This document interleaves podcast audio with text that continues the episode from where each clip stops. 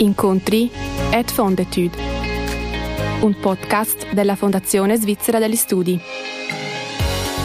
Conversazioni stimolanti con la rete della Fondazione.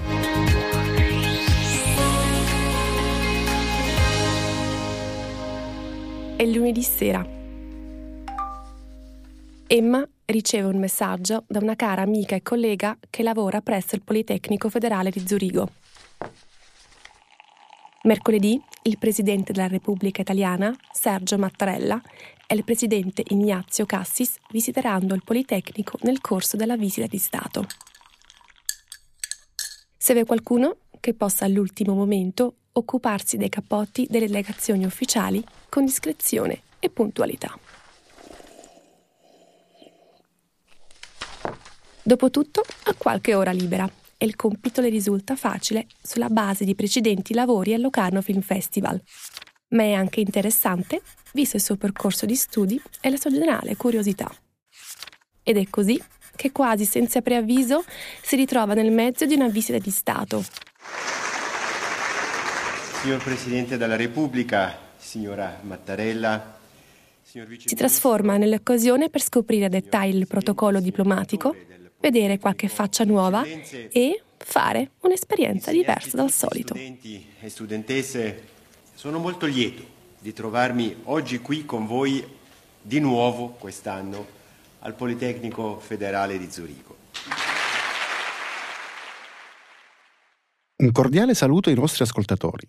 Mi chiamo Stefano Loise e lavoro come collaboratore scientifico presso la Fondazione Svizzera degli Studi accogliamo oggi una nostra beneficiaria che, senza esitare, si è immersa nella recente visita del presidente italiano Mattarella in Svizzera e del suo incontro con Ignazio Cassis.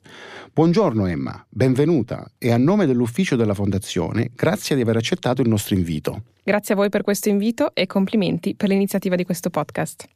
Grazie. Emma Brogini, dal Ticino, è una giovane donna poliglotta, dinamica e solare, protesa verso la Svizzera e il mondo.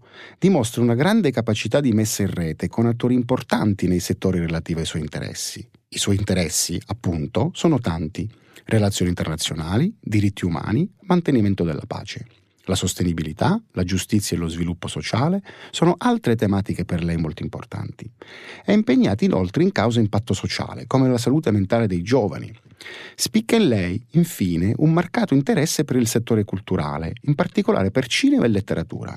Insomma, un ospite che sicuramente avrà molto da raccontarci.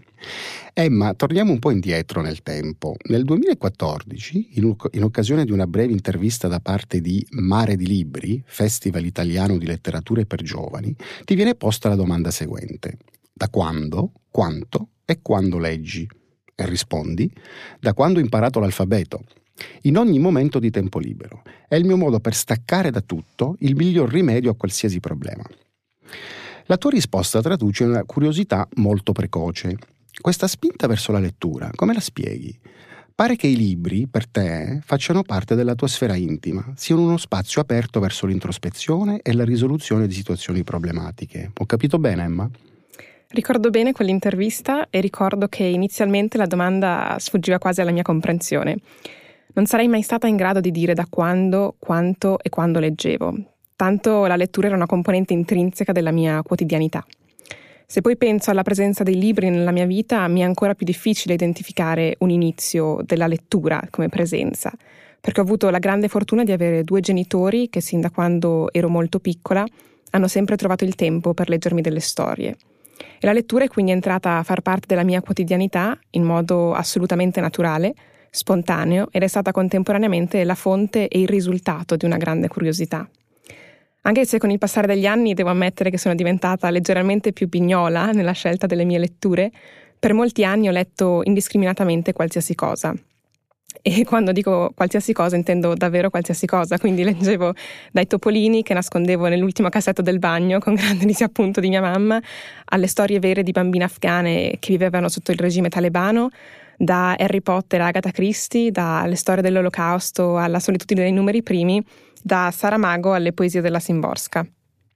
E al di là degli autori che hai citato, per te oggi le tue letture e i tuoi libri assumono un significato particolare oppure rimangono meri oggetti del quotidiano?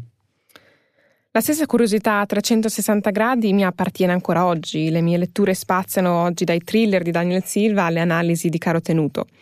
Però posso dirti con convinzione che per me i libri non sono mai stati solo un oggetto. Piuttosto li ho sempre visti come dei portali o delle finestre sul mondo e sono, credo, tra i migliori mezzi di cui disponiamo per vedere con altri occhi.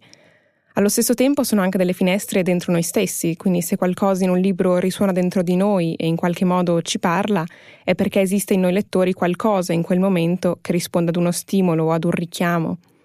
E i libri migliori che ho letto sono quelli che mi hanno lasciata, credo, con delle domande. Poco importa poi se fossero domande su me stessa, sulla vita, sulla politica o chissà cos'altro. Poi come dimenticare la magia di un libro che porta lontani dalla realtà? Anche questo credo che sia un esercizio importante a volte, come ingannare l'attesa. Tra le mie letture ad ampio spettro non ho mai creduto all'età giusta per leggere un libro e non credo nemmeno all'esistenza di generi letterari superiori e inferiori, e qui mi auguro che nessun docente italiano mi stia ascoltando, ma semmai ogni libro ha qualcosa da darci in un momento specifico della nostra vita. Raven ricordo che ha detto che The life is short and the world is wide e credo che un libro non sia altro che un modo per iniziare ad esplorare questo mondo così vasto. Mm, bene, ti ringrazio Emma. E, um, mi pare che tra i tuoi numerosi impegni spiccano rispetto agli altri due di questi, MUN Ticino e Z Movement, di cui parleremo tra un attimo. Citiamo inoltre altre attività professionali assistente di ricerca presso l'Università di Zurigo, freelancer per l'istituto GFS Bern, diverse responsabilità agli eventi letterari Monte Verità e al Festival del Film di Locarno. Da un punto di vista generale, oltre a un percorso accademico già di per sé impegnativo, come si trova la motivazione per una mole di lavoro così importante? Credo che molti o sicuramente alcuni risponderebbero che sono i giovani di oggi ad essere così, in cui i giovani di oggi è la frase fatta che si usa da generazioni indiscriminatamente. Io credo invece che sia parte di un vero e proprio atteggiamento di curiosità nei confronti della vita. Recentemente qualcuno mi ha detto di aver letto il mio curriculum e di non averlo davvero capito. E credo che questa persona avesse ragione. Ho fatto molte scelte finora che non sono state dettate dalla logica, ma prima di tutto dalla curiosità. È la curiosità che mi ha portata vicina alle varie attività che hai citato e certamente ci deve essere un interesse di fondo prima di tutto, che nel mio caso è stato spiccato, direi, per tutte le attività che hai citato. Poi per me però è stata davvero fondamentale la curiosità, quindi il primo passo verso la volontà di imparare cose nuove e poi il piacere di creare. Come hai detto tu, si è trattato e si tratta di attività impegnative che richiedono molto tempo, molto impegno, ma per me sono state attività fondamentali durante il mio percorso, sia liceale prima che accademico poi. Si è trattato di una sorta di, io la chiamo linfa vitale, ma anche di un importante filo per mantenere sempre viva quella connessione con la realtà. Io credo che l'Accademia sia senz'altro uno spazio di sviluppo e innovazione in cui mi sono trovata e mi trovo tuttora molto bene, ma non credo che avrei potuto sopravvivere, per metterla anche un po' in un modo drammatico, senza al contempo poter mettere le mie competenze e la mia curiosità al servizio della vita reale. Credo che questa separazione stagna di due mondi, quello accademico e quello reale, sia un problema particolarmente presente nella nostra società, quando invece è la connessione tra i due mondi che permette il progresso, lo sviluppo di curiosità che siano in grado di spingersi oltre i confini finora conosciuti. Mm. Condivido questo tuo approccio perlomeno in gran parte. E, mm, torniamo all'MUN Ticino e a Z Movement. Per l'MUN Ticino, che hai fondato e di cui assumi la direzione generale, sei stato in grado di far convergere verso il Ticino a fine novembre partecipanti non solo da tutta Europa, ma anche dall'Asia e dall'Africa. Come fa il progetto a rimanere competitivo? Come dici bene, è terminata appena qualche settimana fa la quarta edizione della conferenza annuale organizzata da MUN Ticino. Si tratta di un weekend durante il quale i giovani liceali e universitari vestono i panni di delegati alle Nazioni Unite, rappresentano un paese nelle negoziazioni su tematiche complesse che sono anche al momento attuali e discusse all'ONU. In questi quattro anni devo dire che i nostri partecipanti hanno iniziato ad arrivare da tutto il mondo e chiaramente il progetto, essendo un progetto globale che esiste in quasi tutti i paesi del mondo, è molto difficile che risulti attrattivo in Ticino. Ma devo anche dire che farsi competizione l'un l'altro non è nemmeno lo scopo del progetto. Noi siamo ben felici dell'ampia provenienza dei nostri partecipanti perché siamo convinti che sia un'esperienza che può arricchire eh, la simulazione, lo scambio interculturale, ma ciò che è centrale è davvero l'esercizio di medesimarsi in un rappresentante di un paese diverso dal proprio e difenderne fedelmente le posizioni. È un esercizio molto difficile che però permette spesso di riconoscere il valore anche di quelle posizioni e di quelle idee che non per forza si condividono in partenza. Inoltre il percorso di preparazione e di ricerca assume un grande valore nel tempo della disinformazione, delle fake news e da parte nostra c'è l'incoraggiamento ai nostri partecipanti di condividere informazioni e dati che siano verificati, quindi questo è sicuramente un grande punto di forza. Il progetto MUN in generale è una sfida, è una sfida per chi si presta a vestire i panni di un diplomatico per un giorno e così ha modo di toccare le complessità del tempo presente, di vedere le sfaccettature delle tematiche che occupano e che preoccupano la nostra società, ma è anche una sfida al sistema odierno delle Nazioni Unite, che viene sempre più spesso criticato di mobilismo. Quindi i giovani che partecipano alla simulazione si preparano per avere tutti gli elementi data dalla realtà di questi paesi che rappresentano, ma hanno la grande fortuna di essere liberi poi dai vincoli della politica del potere, della diplomazia pur capendone naturalmente i meccanismi. E questa libertà consente loro di trovare soluzioni concrete e plausibili a problematiche che la diplomazia internazionale cerca di risolvere da anni, a volte da decenni. Molto interessante. Eh, parliamo un po' di Z Movement. Questo progetto è stato premiato ben due volte. Avete ricevuto il premio per la democrazia nella categoria società civile e il Prix Jeunesse 2022 della sessione dei giovani in Parlamento. Quali sono i fattori di successo per questo progetto?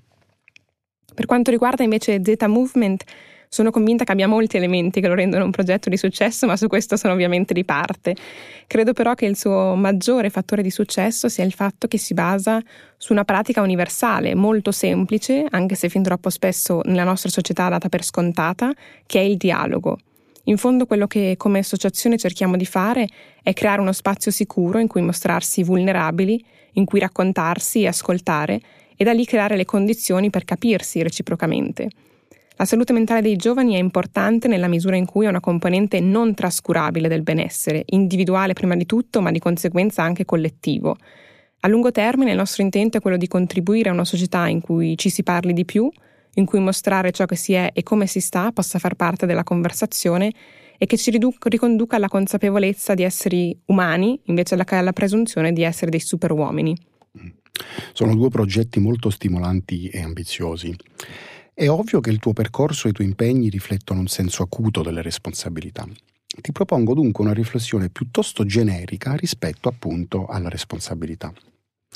In un monologo, Umberto Galimberti, intellettuale italiano autorevole e stimato, riconduce la decadenza dell'Occidente a cambiamenti generazionali.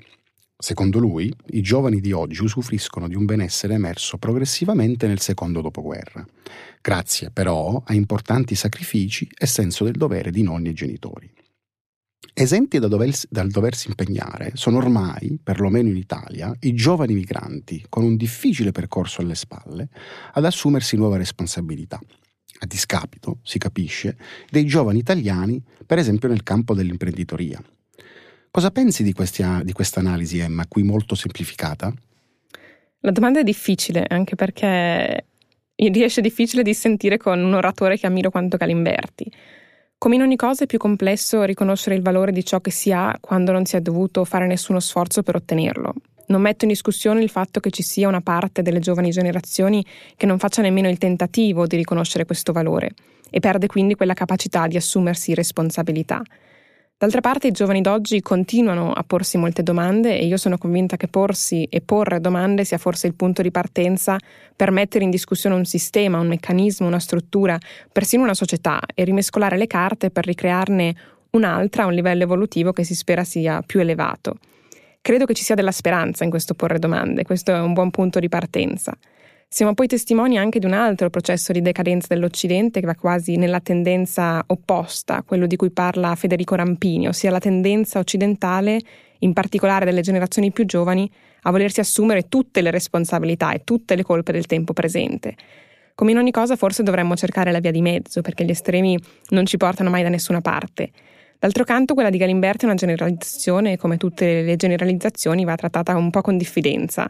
Quindi se guardiamo agli individui che compongono una società, troveremo un ampio spettro di comportamenti diversi.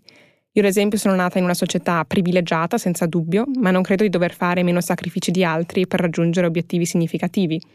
Sia Z Movement che MUN Ticino sono per me un'espressione proprio di questo atteggiamento, della volontà di impegnarmi non solo come individuo, ma anche per la collettività. Riascoltando il monologo di Galimberti poi ho sorriso perché in fondo il suo ragionamento va quasi a sostegno un po' di questa tesi, suggerisce una responsabilità condivisa e intergenerazionale, quindi lui fa questo esempio, dice se un genitore regala ad un figlio di 18 anni una Porsche, suo figlio guiderà la Porsche senza essere in grado di apprezzarne e riconoscere gli sforzi che si nascondono dietro questo acquisto. Quindi per concludere chissà, se la decadenza fosse inevitabile nessuno ci vieta di sperare che ciò che sapremo costruire in seguito non abbia altrettanto da darci. Bene Emma, stiamo quasi per arrivare alla fine della nostra conversazione. Ci interessa ancora sentirti sulla tua esperienza del nostro programma di sostegno.